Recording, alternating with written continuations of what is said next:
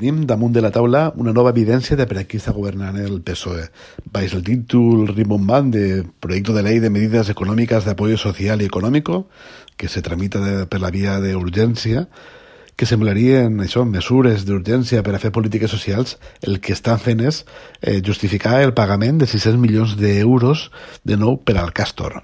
és una autèntica vergonya que això fa el mateix partit que quan li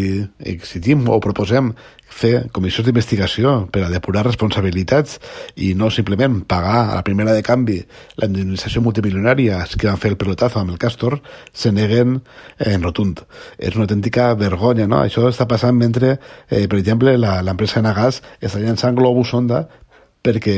a veure si en la benevolència habitual del Partit Socialista evita el desmantellament i pot vendre les instal·lacions del Castor, unes instal·lacions que no saben quin ús se li pot donar, quan ja se, són, està clar que ha sigut un projecte que ha ficat en risc a tota la, la població. És una autèntica vergonya el que està passant i conforme està governant el Partit Socialista al respecte. No? Són, saben que són responsables de tot el que ha passat en el Castor i el que fan és tirar eh, cortines de, de fum per a evitar qualsevol tipus de responsabilitat que saben que al final es esquitxarà. I aquesta nova